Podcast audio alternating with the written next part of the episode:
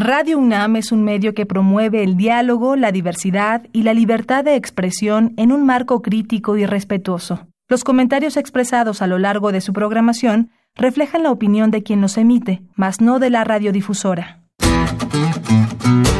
Con Ciencia, Psicología y Sociedad. Estudio de las habilidades sociales de niños y niñas en la escuela. Bienvenidos, bienvenidas sean a una nueva emisión de Conciencia, Psicología y Sociedad. Transmitimos a través del 96.1 de FM aquí en Radio UNAM y pues les recordamos que este es el espacio radiofónico de la Facultad de Psicología en el que hablamos con especialistas y académicos de esa facultad eh, acerca de temas de interés desde el enfoque psicológico temas, por supuesto, que esperamos sean del interés de todas y todos ustedes. Yo soy Berenice Camacho y comparto los micrófonos con la doctora Mariana Gutiérrez. Bienvenida, Mariana, ¿cómo estás? Muy bien, muchas gracias, Bere. Muy contenta de compartir con ustedes un tema que seguramente será de su interés.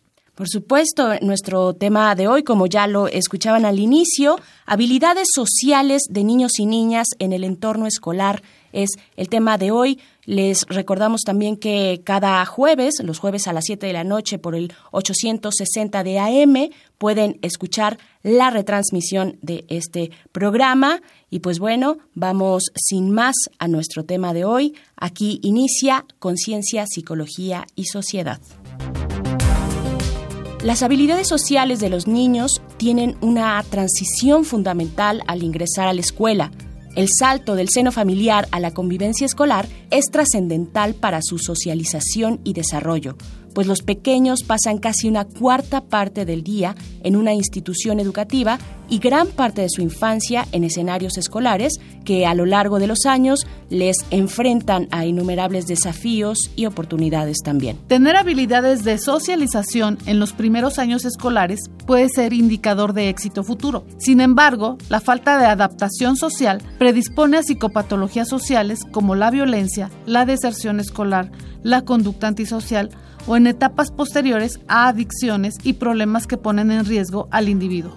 Aplicando el principio de que lo que no se mide no se puede mejorar, desde mediados de los años 80, el estudio longitudinal de Coyoacán, a cargo de investigadores de la Facultad de Psicología, ha dado seguimiento anual a generaciones de pequeños, recogiendo con alta calidad metodológica millones de datos sobre cómo interactúan infantes, preescolares y niños de primaria, tanto en el aula como en áreas de juego, reuniendo información invaluable para el estudio de sus habilidades sociales. Pero ¿qué importancia tiene estudiar el comportamiento social de los niños directamente en el ámbito escolar? ¿Y qué aprendemos sobre los niños y qué sobre los adultos que serán? Para responder estas y otras cuestiones nos acompaña el doctor Carlos Santoyo Velasco. Él es doctor en psicología por la UNAM, especialista en análisis experimental de la conducta, análisis contextual de las interacciones sociales e investiga los mecanismos de toma de decisiones intrapersonales y grupales. Bienvenido, doctor Carlos Santoyo. Muchas gracias por la invitación. Gracias a usted por estar acá. Y pues bueno, Mariana, iniciamos nuestra charla de hoy. Sí, aprovechemos la presencia del doctor Carlos Santoyo, quien a través de muchos años de investigación ha brindado eh, información muy valiosa acerca justamente del desarrollo infantil y particularmente en el ámbito escolar. Entonces, doctor, un poco para comenzar la charla, nos gustaría que nos comentara cuál es la importancia de estudiar el comportamiento social de los niños, particularmente en el ámbito escolar. Bien, la mayoría de los estudios se habían centrado en el, la interacción del niño con su madre, eso era lo tradicional, y sin embargo hay algo que ocurre más allá de la familia que es muy importante de velar es muy importante esta transición de vida del niño del ámbito familiar al ámbito escolar. El niño se enfrenta a nuevas situaciones, explora nuevos eh, procesos afiliativos y ese asunto de la posibilidad de tener nuevos retos en los cuales conocen nuevos compañeros, pueden enfrentar situaciones de cooperación, de empatía, pero también de coerción con otros niños, de juego, aprenden a jugar, aprenden a socializar. Esto es muy importante. Gran parte del proceso educativo tiene que ver con la parte de aprendizaje académico, pero también de socialización. Entonces es importante detectar las trayectorias de desarrollo de los niños. ¿Por qué trayectorias? Porque podemos identificar de manera temprana si los niños llevan un buen proceso de ajuste a, las demandas sociales en el ambiente o podemos encontrar que ellos em, empiezan a tener dificultades en esto. La detección temprana sería una parte importante para este proceso, no solamente de los factores de riesgo, que serían aquellas limitantes que los niños exhiben, sino también los factores de protección, que serían aquellas estrategias exitosas que los niños utilizan y que los hacen un buen compañero social, un niño popular, un niño bien adaptado. Esas serían eh, algunas de las ventajas, ¿no? Adelantarse, proponer, pero también determinar a, a temprano momento cuáles son las necesidades. ¿Qué otras ventajas encontramos en eh, observar a estos niños en sus ambientes escolares? Bueno, fundamentalmente en, en el país no existen muchas investigaciones de campo en las cuales se utilice la observación naturalista. La mayoría radica en hacer encuestas, entrevistar a otros respecto de lo que los niños hacen. Y aquí la idea de nuestro proyecto fue identificar lo que los niños están haciendo en tiempo real, con sus compañeros, con sus profesoras, identificar los procesos de ajuste a las demandas académicas, pero también a las demandas de juego, incorporarse al mismo, ¿Qué tan buen estímulo social es el niño para sus compañeros? ¿Qué tan bueno es el niño respondiendo a las acciones que los compañeros les dirigen a ellos? ¿Qué tan recíproco es, simétrico en colaborar, dar, compartir con otros niños? Esa es una parte muy importante. Hemos encontrado que estos tres procesos que hemos denominado efectividad, correspondencia y reciprocidad social son sustantivos para explicar los mecanismos básicos de ajuste social. Y hacia allá que queremos también llegar, profesor, y también poner en contexto a la audiencia que pues esta información, toda esta charla parte de una de la investigación que usted realiza en la Facultad de Psicología y precisamente le comentaba, pues hacia allá quiero ir, eh, pues que nos comente, que nos explique qué entender por ajuste social. Algunos también lo denominan como competencia social, competencia interpersonal, entonces implica qué tan competente es el niño para vincularse con sus pares, para vincularse con los nuevos adultos que está conociendo, es decir, las profesoras, eh, otras, otra parte del personal académico de la institución.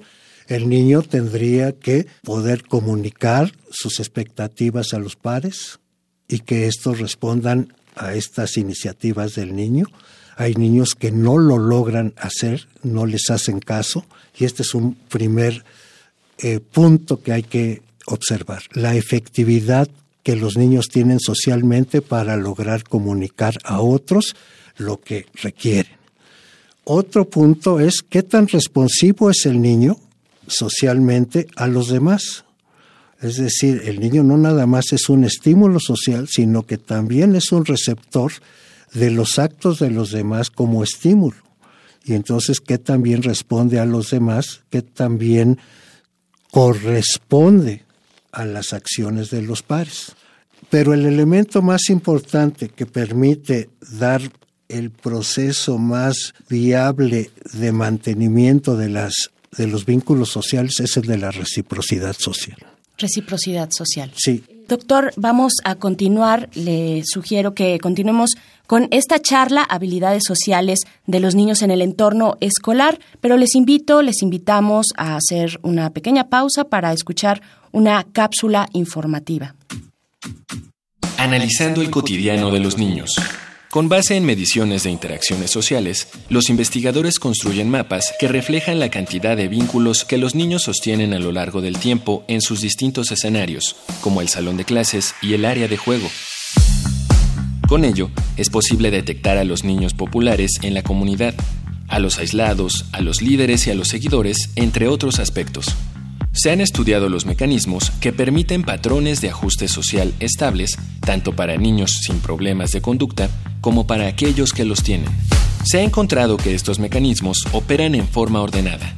Pasan por establecer conexiones con otros compañeros, que los investigadores llaman efectividad, por responder a otros, o correspondencia, por construir relaciones simétricas muy estables, o reciprocidad, y avanza hacia el conocimiento del entorno social y a la propia ubicación en dicha red social. Es interesante que el número de conexiones aumenta con el tiempo e incluso se expande hacia niños externos al grupo escolar.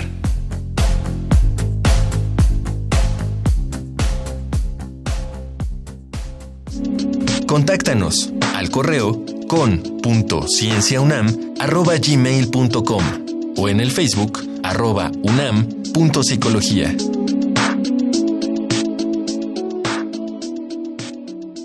Ya regresamos aquí a Conciencia, Psicología y Sociedad. Gracias por continuar en sintonía con Radio UNAM y seguimos nuestra conversación con el doctor Carlos Santoyo Velasco, eh, académico de la Facultad de Psicología. Mariana, con este tema de esta tarde, habilidades sociales de niños y niñas en el entorno escolar. Sí, Bere, fíjate que ahorita que oímos la cápsula, eh, justamente nos están comentando lo que ya nos había planteado el doctor Santoyo acerca de los mecanismos de interacción que se dan con los pequeños, ya sea, eh, supongo yo, en el aula y en el recreo, doctor, usted ahorita nos dirá, pero así como hablamos de conducta social, prosocial, estable, simétrica, recíproca, etcétera, creo que también estamos encontrando la otra parte que se ha hablado mucho de ella, pero como usted decía, más a través de encuestas y cuestionarios que a partir de que en lugar de la observación directa. Entonces, a mí me gustaría preguntarle qué dicen los datos con respecto a los patrones de acoso escolar o, como usted les llama, patrones coercitivos. Sí, muy bien, quizás sería importante iniciar con cómo definimos coerción, porque es un mecanismo bidireccional que va en, en doble sentido. Primero, el acosador hace una amenaza, una amenaza que puede cumplir. Esta amenaza implica que la víctima, por llamarle así, ceda ante la amenaza, le dé algún objeto, haga lo que esta persona desea, etc. Al ocurrir esto, existe un proceso que se llama reforzamiento positivo. El comportamiento del agresor se fortalece porque obtiene algo que no tenía presente, pero que cuyo comportamiento produce. La amenaza reditúa en el caso de la víctima, el proceso no es de adición, es de sustracción. Se le llama reforzamiento negativo. El estudiante que recibe la amenaza puede librarse de ella cediendo, cediendo el objeto.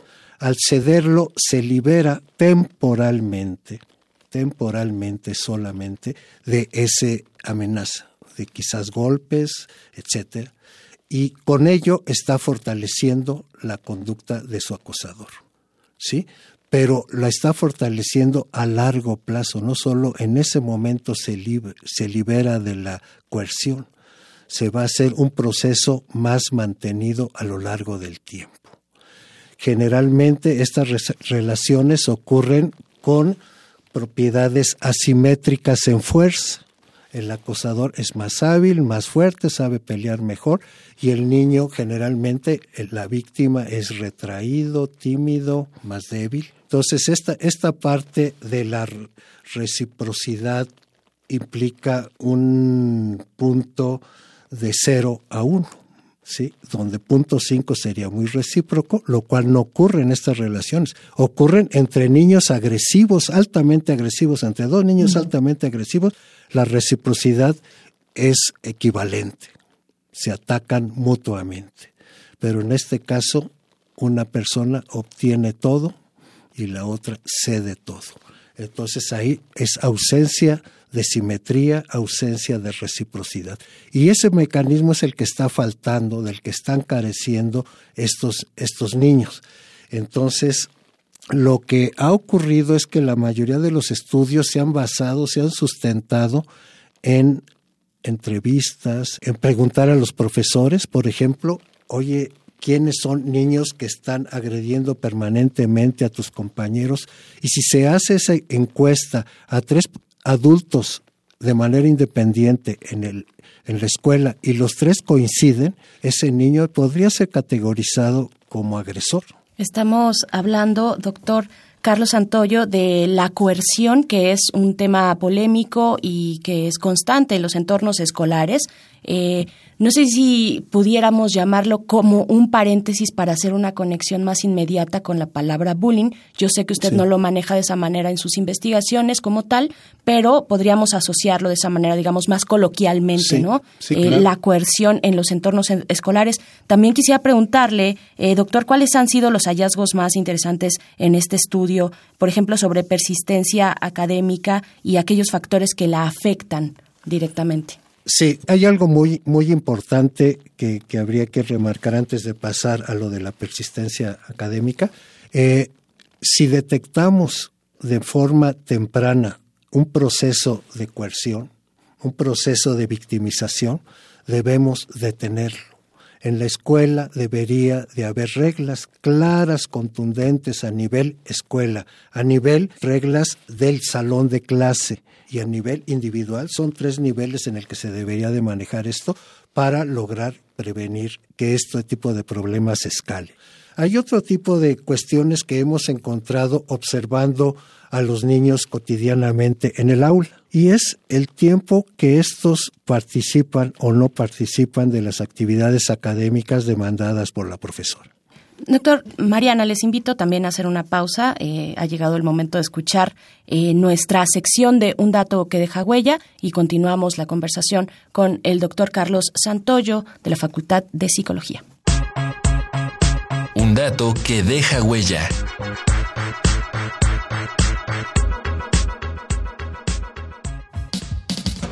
¿Cuánto tiempo de clase pierden los niños dentro del aula?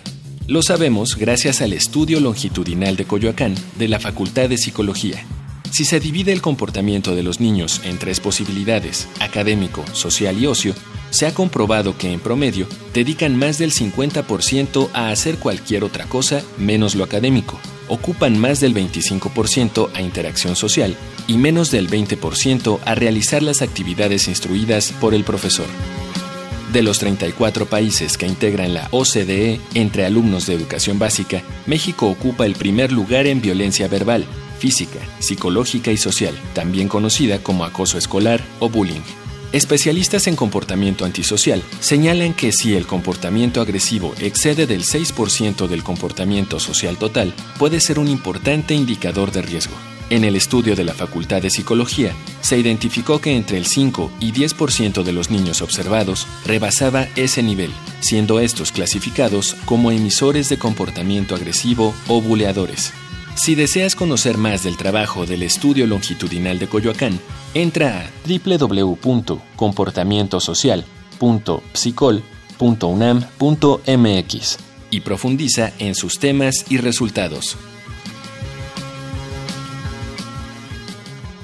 Estamos ya de nuevo aquí en Conciencia, Psicología y Sociedad después de haber escuchado estos datos interesantes sobre nuestro tema de hoy, habilidades sociales de niños y niñas en el entorno escolar. Mariana, continuamos ya en el último bloque de esta conversación con el doctor Carlos Santoyo. Sí, llama la atención el, en la cápsula que nos indican el porcentaje de tiempo que se gasta, digamos así, en diferentes actividades en el salón o en la escuela y eh, yo creo que eso tiene que ver con persistencia académica, doctor. ¿Qué, ¿Qué, han encontrado con respecto al tiempo que se ocupa para cada una de las actividades propiamente académicas y otras de tipo más social? Bien, a lo largo de nuestros estudios hemos identificado patrones de persistencia en los niños y algunos elementos predictores muy interesantes de, de esto. Mientras más tiempo lleva el niño en una actividad académica, la acción de otros pares, como para hacerles preguntas, comentarios, no produce un cambio en la conducta, no abandonan la conducta, son persistentes en ella. Y sin embargo, mientras menos tiempo llevan los niños realizando en contacto con la tarea, realizando la tarea, este, más probable es que la abandonen. Y el asunto que tenemos y que hemos encontrado en este tipo de hallazgos es que los niños están realizando gran cantidad de transiciones de conducta. Hacen un poquito de actividad académica, platican un poquito, se distraen un poquito, juegan, comen, hablan, se levantan. Y, hay niños que en 15 minutos llegan a tener más de 40 cambios de conducta, lo cual significa un abandono importante en la actividad académica. La parte de la acción de la profesora es fundamental también. La profesora lo interviene en momentos inoportunos.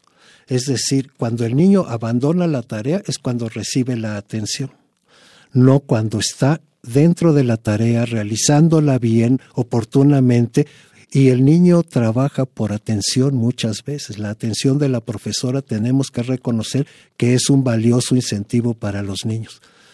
Aquí podría decir paradójicamente para bien y para mal para bien, porque si la atención de la profesora se dirige racionalmente, estratégicamente, puede lograr mayor persistencia en los trabajos, mayor precisión en los trabajos de los niños.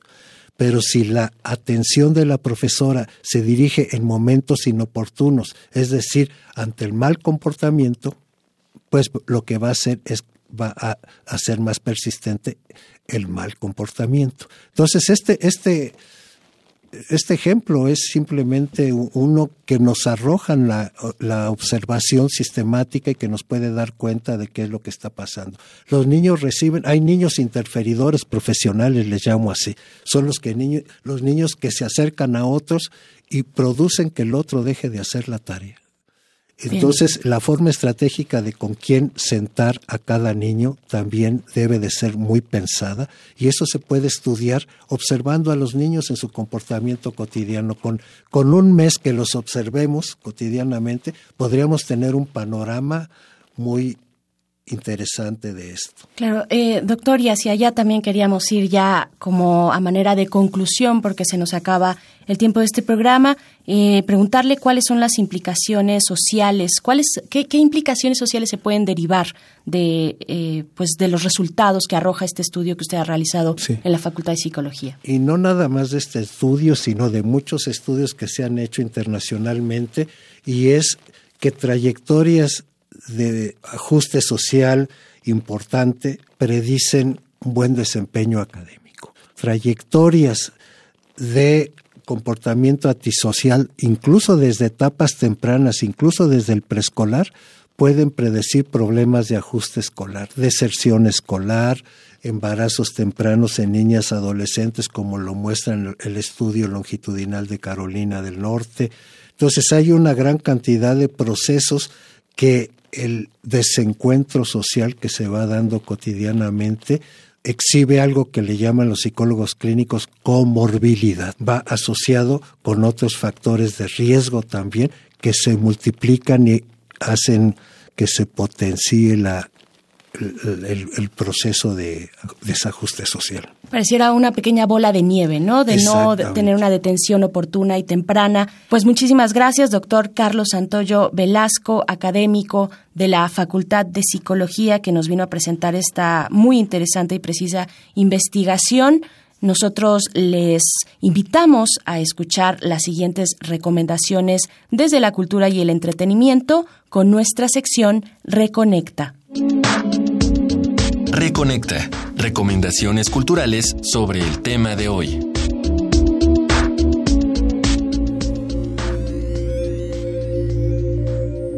Estas son nuestras recomendaciones cinéfilas.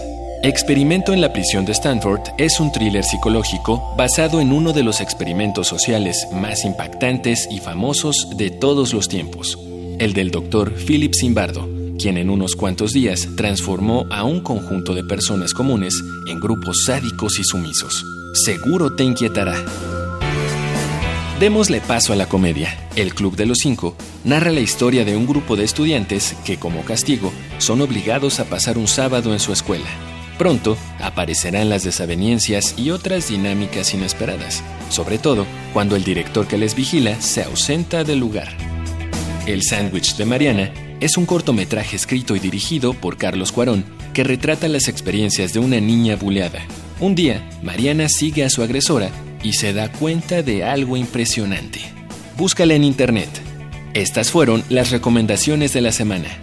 Te dejamos con Nothing to Lose o Nada que Perder de la banda canadiense Billy Talent. Need more friends with wings. All the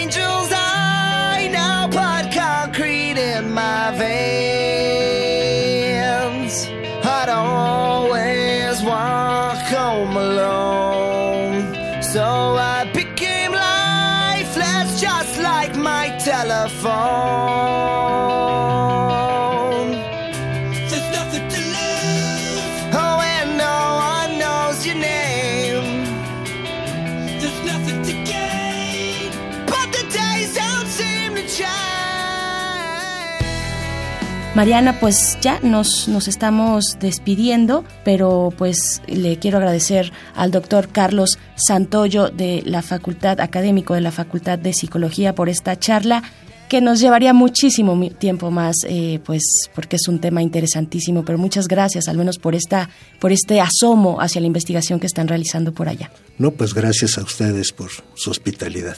Muchas gracias. Y pues Mariana, tu conclusión también importante, siempre eh, como experta en estos temas también. Gracias, Bere. Pues un gusto volver a estar contigo, compartir este estudio. Yo invito a la gente a que se siga acercando a través de la recomendación que se dio hace ratito, a la investigación que le llamamos eh, estudio longitudinal de Coyoacán y a todo lo que implica desarrollo, trayectorias de desarrollo que no son no son tan simples como, como quisiéramos, pero que son sumamente interesantes para ver hacia dónde se puede mover una persona después de tener cierto tipo de contactos con personas, este, en este caso eh, a nivel escolar. Claro, en un entorno tan importante, con pares, con los pares, ¿no? Aquellos iguales, similares, con los cuales se dirimen eh, muchas de los, pues de la vida cotidiana en general. Entonces, eso es lo que ocurre en estos entornos escolares. Por nuestra parte, ha sido todo. Muchas gracias, por supuesto, doctor Carlos Santoyo Velasco, por estar acá. Gracias a ti también, Mariana, doctora Mariana Gutiérrez. Muchas gracias. Gracias, Vera. Hasta la próxima. Gracias a la Facultad de Psicología y a la producción de este programa. Ustedes pueden escuchar otras emisiones eh, si visitan el sitio, nuestro sitio de podcast, que es radiopodcast.unam.mx. Ahí está para que ustedes se puedan acercar. Yo soy Berenice Camacho y agradezco el favor de su sintonía. Nos escuchamos la próxima ocasión aquí en Conciencia, Psicología y Sociedad. Conciencia, Psicología y Sociedad. Del otro lado del espejo participaron Marco Lubián, voz en off, Ana Salazar, guionista, Carmen Sumaya, asistente de producción, Augusto García Rubio, vinculación e información. Producción, Frida Saldívar.